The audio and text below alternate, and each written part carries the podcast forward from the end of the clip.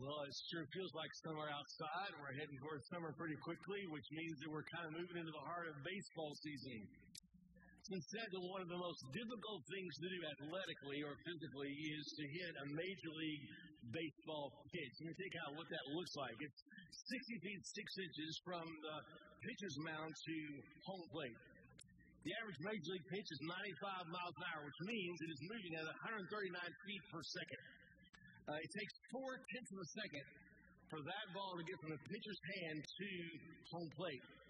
In the first eight hundredths of a second, the batter has to determine which of four pitches could possibly be coming his way and where that pitch would break and move. It takes another two and a half tenths of a second or so for him to see that and respond to that, and he's got to begin to swing while the pitch is still 30 feet away. Literally within a blink of an eye, that pitch is 12 feet away from home plate. The levels of mental concentration, hand-eye coordination, muscle strength, and responsiveness and reaction speed is just astonishing. So you gotta wonder, how do you get there? How, how do you do that? Well, most of those guys began looking something like this. So after months and months or years and years of, of going to all kinds of little league games, then you go to a major league ballpark, you go there and it looks something like this. So how do you get from the first picture to the second picture? What happens? Well, the answer is obviously practice. Lots and lots of practice. In his book Outliers, not Malcolm Gladwell talks about a study from Florida State psychology professor Anders Ericsson, where he, he uh, asserts that, that any person can become proficient, even world class, in any area with 10,000 hours of practice. Just 10,000 hours of practice. Now, that, that sounds great. If it's a guy with the American, you can do anything, but it seems a little far fetched. Got to tell you, in my particular case, 10,000 hours of ballroom dancing ain't going to do it. Just telling you. Or sewing a dress, or playing the bassoon. It seems like you've got to have at least some kind of aptitude for something. So a few years later, Ericsson and his team came back with another study and said, yeah, well, not so much. It's not just practice time. Because if you practice wrong, you're training your neural pathways and your muscle reactions to do the wrong thing. It's the right kind of practice, what they call deliberate practice. And here's how they define it constantly pushing oneself beyond one's comfort zone, following training activities designed by an expert to develop specific abilities, and using feedback to honestly identify weaknesses, find the best way to work on them, and then actually executing that practice, even if it is challenging and uncomfortable. So it's a specific, hard kind of practice that they're calling for. Now, I don't disagree with the doctor, but I think there may be even one more deeper layer, and that is want to. You got to want to. It's what gets Olympic athletes up at four in the morning to do a winter workout or extra batting practice session for those kind of batters. It's what keeps a violinist practicing the same 16 measures a section for hours to get it perfect. It was, it's what's in the contractor going back over the details one last time before they hand over the keys to the person that asked them to do the work on their home. There's another word for that, and it's the word devotion. People excelling in the area have devoted themselves to it. So, how do we define devotion? Well, here's a way to think about it. Devotion is passionate, sustained, and life defining commitment to something or someone fueled by gratitude, love, joy, and sacrifice. It's passionate. It's, we, we see it matters. We give our thoughts and affections to it. It's sustained over time. It's life defining by our priorities and by our investment in it. We're grateful to be a part of it. We have love for that something or someone. We have delight in them or joy and willing to sacrifice whatever it takes to know them better, to walk more faithfully in the middle of that. Now, you and I, all, we all have things that we're devoted to. Uh, everybody does. You may be devoted to your family. You may be devoted to your job. Maybe you're devoted to exercise and diet regimen. You're devoted to a hobby. You're devoted to your community. You may be devoted to specific issues in our society right now. It seems that human life is made sweeter and more meaningful by some focus of devotion. We're, we're all drawn to give ourselves to something like that in some, in some way. If we take away devotion, life's a little flat. becomes a little one dimensional. Let me note you, we haven't mentioned the most obvious area of devotion, and that's the area of devotion in the area of religion or, or spiritual matters. So, in a crowd this size, I'm sure there are some who would say, I have a daily devotion. I'm going to read some verses of the Bible. Maybe I'll read a book and somebody will give me some encouragement or inspiration to think about that. I'll pray. It's one aspect of that. Others are devoted to a church like Living Hope or devoted to a, a religious organization at some, some point. So you're giving your time and your energy in that place. But this morning we want to consider the idea of devotion as a way of defining all that we call the Christian life. Because you see, having a daily devotion and being devoted to a church are, are not standalone life choices. They are subsets uh, or, or, or aspects of something much larger and more profound, and that's devotion to God Himself. So, as Pastor Jason said this morning, we draw our journey through Psalm 1 to a close. I want to encourage you to turn there in your copy of the Bible to Psalm 1. If you don't have a copy, there's probably a hardbound black copy on the pew in front of you. We'd love for you to follow along with us. We always like you to know that that's our authority, where what we talk about comes from. Our focus there has been on good news that God blesses. Now, how does God bless? Well, here's what blessing we says this it's God's intentional, active application of His good to the lives of people and their joy in experiencing. And what we've not been doing is naming or listing all the possible ways God could bless us. He's extremely generous. There are thousands, millions of ways that God could bless us. We've been exploring the roots, describing the qualities of a blessable life. A life that puts us in a place that God can bless, apply His good, but also describing two ways to live, the other one that does not do that. So again this morning, I want to ask you to stand in honor of the reading of God's Word. Miss Alexandria is going to come and read for us today, and we're going to hear Psalm 1. And again, listen for those two ways to live. Let's hear Psalm 1. Blessed is the man who walks not in the counsel of the wicked, nor stands in the way of sinners, nor sits in the seat of scoffers. But his delight is in the law of the Lord, and on his law he meditates day and night. He is like a tree planted by streams of water that yields that yields its fruit in the season, and its leaf does not wither. In all that he does, he prospers. The wicked are not so; they are like chaff that the wind drives away. Therefore, the wicked will not sit in the judgment, nor the sinners in the congregation of righteousness. For the Lord knows the way of the righteous, but the way of the wicked will perish. This is the word of the Lord. Thank you. Thank you, Thank you, Isaiah. So sweet. So that's what we begin looking at verse 5, where it says, Therefore, there's a conclusion here.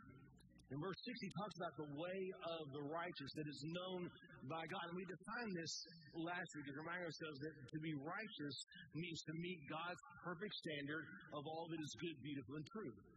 But we can't do that on our own. So Christ had to help us. So when Christ dies for sinners, he does that to put us right with God, enable us to be righteous. That's our position before God. We're righteous and we have life in Christ but it wasn't meant to be there, but to spread out horizontally into our lives and our relationships so that we, by our practice, we live like Jesus in a way that matches God's standard of all that is good and beautiful and true. And that requires practice. That requires a sense of devotion. So let's sharpen our definition a little bit. Christian devotion is passionate, sustained, and lifetime commitment to Christ that is fueled by gratitude, love, joy, and sacrifice.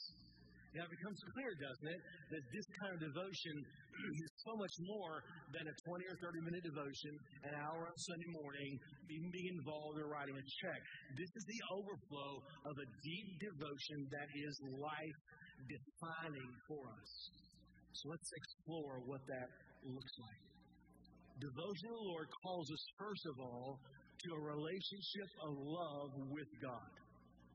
Verse 6 says, The way of the righteous is known by the Lord. Now, yes, the Lord knows where we are. He's omniscient. He knows where we are on planet Earth at any given time. So, like a GPS is exactly where we are. Yes, that's certainly true. But this knowing refers to knowing every aspect, not only of where we are, but of who we are.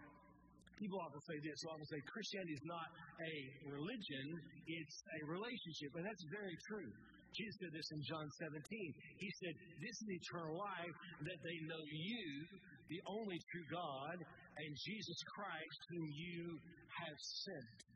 Is entering to know Him. Salvation is not about knowing facts about God, having feelings toward God, but having experiences around God. Because God's not just a moment or a movement or an idea or a concept. God's a being. God's a person.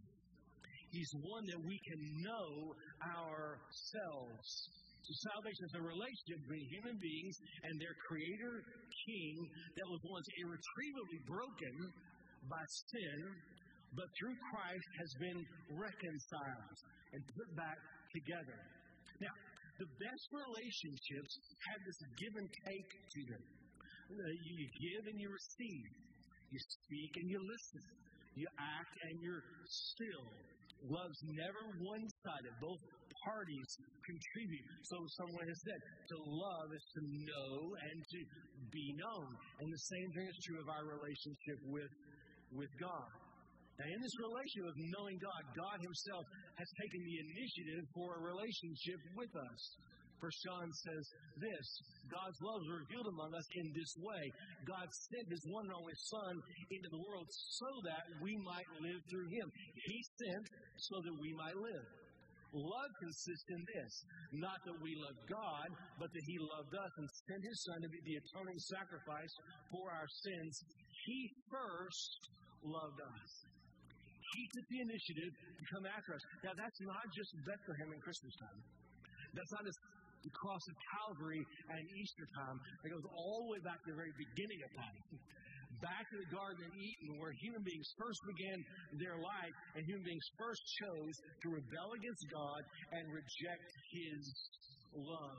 That's where the relation with God was broken. And in that moment, God came and promised that He would fix the brokenness. So God moves and works throughout time to bring that relationship back together again. So later on, he spoke to the prophet Jeremiah. Here's what he said I have loved you with an everlasting love. Behold, the days are coming, declares the Lord, when I will make a new covenant or way of relating with you, with the house of Israel and with the house of Judah. I will put my law within them, I will write it on their hearts, and I will be their God, and they shall be my people. And no longer shall each one teach his neighbor, each one his brother, saying, Know the Lord, for they shall all know me, from the least of them to the greatest, declares the Lord. For I will forgive their iniquity, and I will remember their sin no more. He's saying, I'm going to act in such a way that I'm going to bring about forgiveness and I'm going to pull people together into a family who all of them will know me. All of them will have that relationship with me. Now, all of this promise is fulfilled in Jesus Christ. When we receive the Lord's Supper, you'll often hear us say, quote the verse where Jesus said, This cup is the new covenant in my blood. He's certifying it in his blood. Now, here's what happened God has pursued us while we're still lost and broken and sinful and guilty. While we still have charges against us, a death penalty because of our sin against God and against our life. And He sacrificed His only Son in our place so we could be forgiven and go free. And He signs the release papers with the blood of His Son. It says, You're free. You're forgiven. You can move. Now, why in the world would he do that? He did that because of love. So that all who repent of sin and trust him might be transformed from guilty, unrighteous outsiders to forgiven people who know him. So we can call him Savior. We can call him our Heavenly Father because he's adopted us. We can call him our friend. Do you see why we say that devotion to Christ is fueled by gratitude Because everything we call the Christian life is a response to the initiative of His stunning love for us. So because He loved, we can say, I once was dead, but now I'm alive. I once was headed for hell, now I have a reservation in heaven. And we sing it, right? I once was lost, but now I'm found. You know, what? what? Was blind, but now I see. It's all because of Him. It's all because of what He has done to totally transform our lives. Now, listen, this is true. Devotion grows best in hearts that never get over the wonder of grace, that never get over the fact that He came for me when I was a sinner and saved me and took the initiative to love me. So we say, Lord, my heart is yours. How can to ask this morning? Have you, have you received His love? Or are you reconciled to Him? Or are you still running away? Because it all begins in this relationship with Him. Now, that's glorious. And that would be, be enough I said, but that's just the beginning. It says He knows the way of the righteous, so He's watching our life journey. Second Chronicles 16 says this. It says, The eyes of the Lord run to and fro throughout the whole earth to give strong support to those whose heart is blameless, you can put righteous there. Wholeheartedly devoted towards Him. This word for blameless, righteous, wholeheartedly devoted, that word, interestingly, is, is from a root word that from which we get our word shalom. It's a root word that means complete, put together. This is exactly the way God meant life to be. Let me ask you this. This week, how would your life have been different if you acted like you really believe that if you were blameless and right before Him and wholeheartedly devoted to Him, that He would give His strong support to you. How that have changed your life this week? It changed everything. To know that devoted hearts can expect God sized strength for their challenges. Remember when Paul had his thorn in the flesh? And he prayed the Lord, and here's the Lord's answer. He said, My grace is sufficient for you, for my power is made perfect in weakness. Therefore, I will boast all the more gladly of my weakness, so that the power of Christ may rest upon me. For when I'm weak, then I'm strong. When I'm weak, that doesn't make any sense. When I'm weak, then I'm strong. Listen, here's, I want you to hear this. Grab hold of this, this truth. The very things that seem impossible to you, the very circumstances that are overwhelming to your soul are the very things, the very circumstances, the very situations that are the place for you to express devotion to Him and therefore receive power from Him. So you have conflict in a relationship, you have tension in a marriage, you have tension with your children. Are you experiencing despair over circumstances, a heaviness of weight on your soul? Is there a battle against temptation that you keep losing and sin that keeps, keeps pumping at your heart and dragging you back? Do you have some fear of stepping out where God has called you to go? You don't know where to go. Right in that moment, here's what devotion says devotion says, Jesus, I can't, but you can. I will trust you because you're enough and you're big and you're strong. No matter what the cost, I'm with you. When that happens, heaven sized strength comes. He comes. Like that, God knows right where you are and just what you need at this point in your story because He's your good shepherd. Hold your place there. Look over in John 10. In John 10, I want you to, I want you to hear some things here because we know we know the good shepherd and we remind ourselves of that in Psalm 23 many times. But I want you to know what the good shepherd thinks.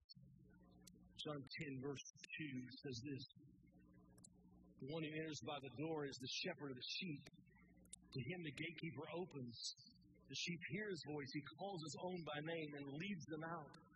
When he's brought out all his own, he goes before them, and the sheep follow him, for they know his voice.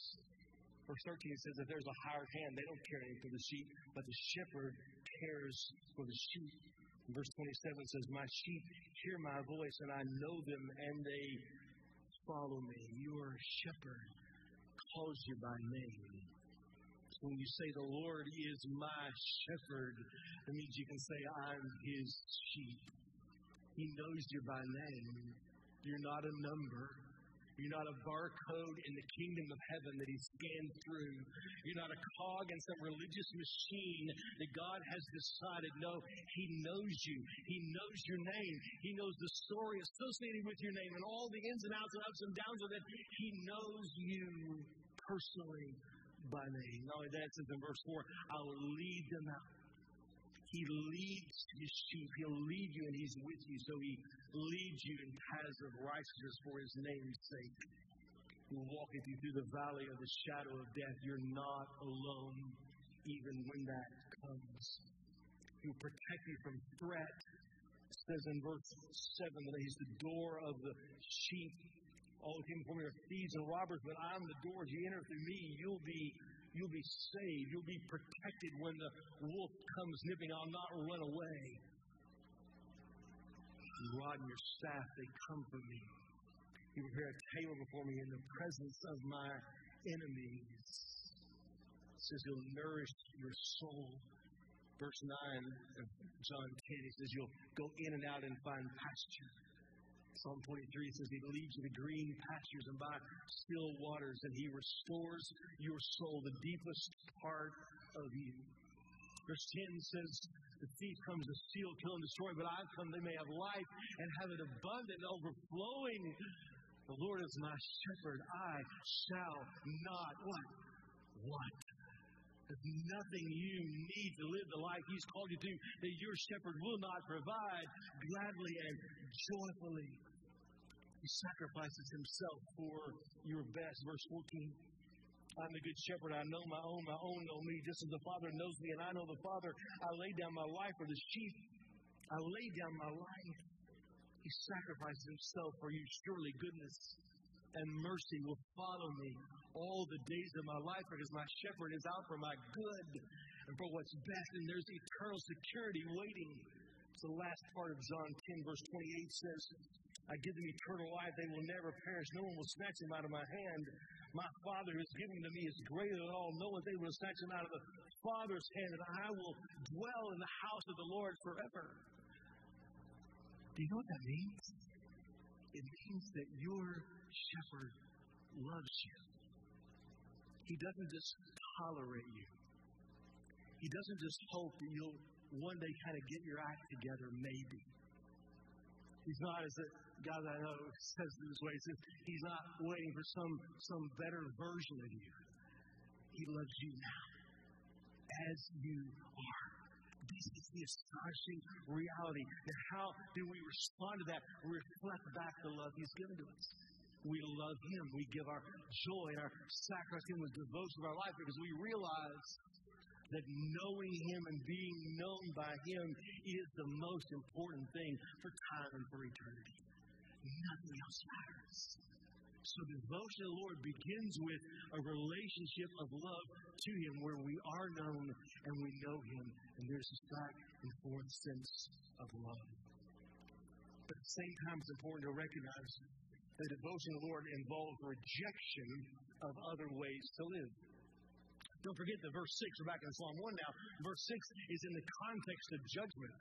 The Lord knows the way of the righteous, but the way of the wicked, it says, will, will perish. There are two ways to live, which means there are two possible ways to direct our devotion.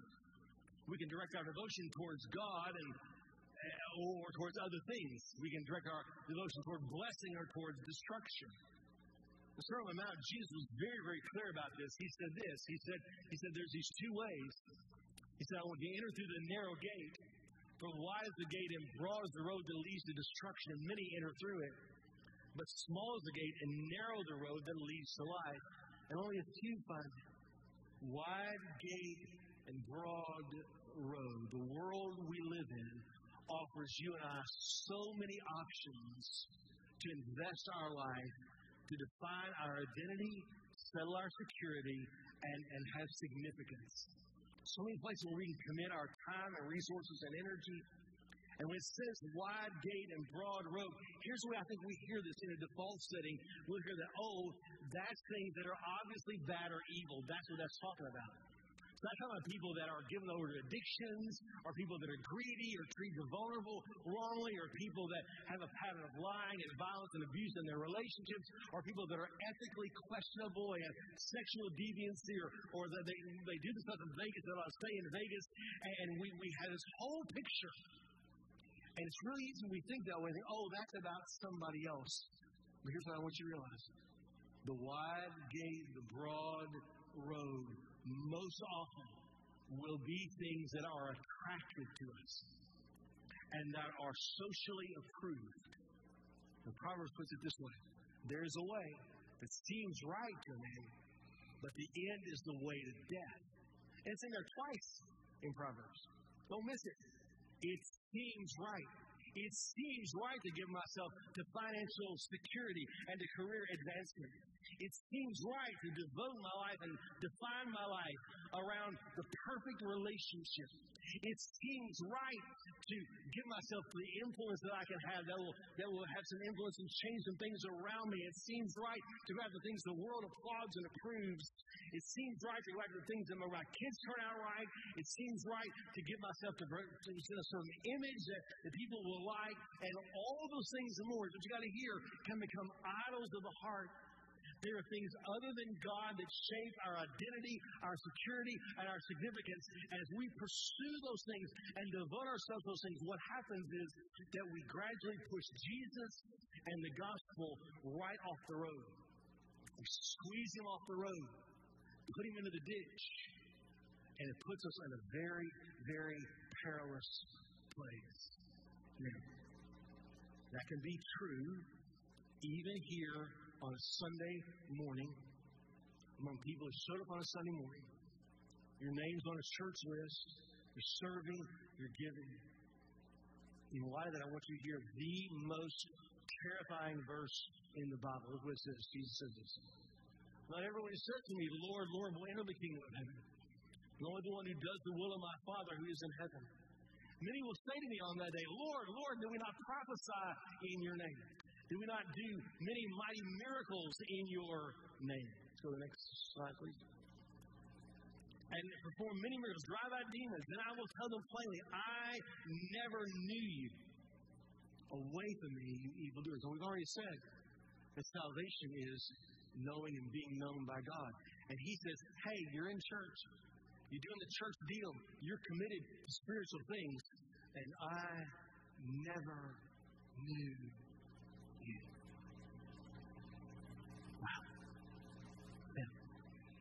Christian life begins with repentance of sin.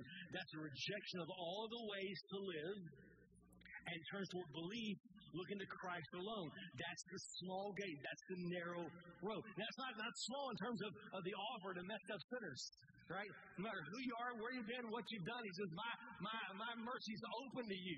You come but there's a, it's narrow because it's, a, it's an exclusive door. Jesus said this I am the way and the truth and the life. No one comes to the Father except through me. I'm the way. The way is a person. We come into the relationship through Him. They see us talk about the three sermons before, and we remind ourselves this is how we begin a Christian life. This is God's design, and sin pulls us away and separates us from Him. But as we repent of sin and believe or trust in Him in the gospel in Christ, then we can recover and pursue God's design. That's how the Christian life begins, but that's also how the Christian life is to continue. The Christian life is an ongoing life as we walk life, we will consistently have the opportunity to choose other things for our identity, security, and significance that are not God's way. That's, that's taking us toward brokenness. So we reject that, turn away from that, believe again in the gospel as the sufficiency of Christ, which enables us to recover and pursue God's design. And we do it all the time. It's over and over and over again. So here's how it works. What the world says we must have but doesn't match Jesus, we'll do without. Because here's what we know Jesus is enough. What the world says we must do to be cool or have a seat at the table or what sin promises but doesn't match Jesus, we're not going to do that because Jesus is better than what that promises. And what the crowds applaud and cheer and vote for and vote in and set records with and make viral and surge towards, but doesn't match Jesus, we're going to walk the other way. We're going to sacrifice their applause, their approval, because here's what we know whatever sacrifice it costs us, Jesus is worth it because he's better and he's more.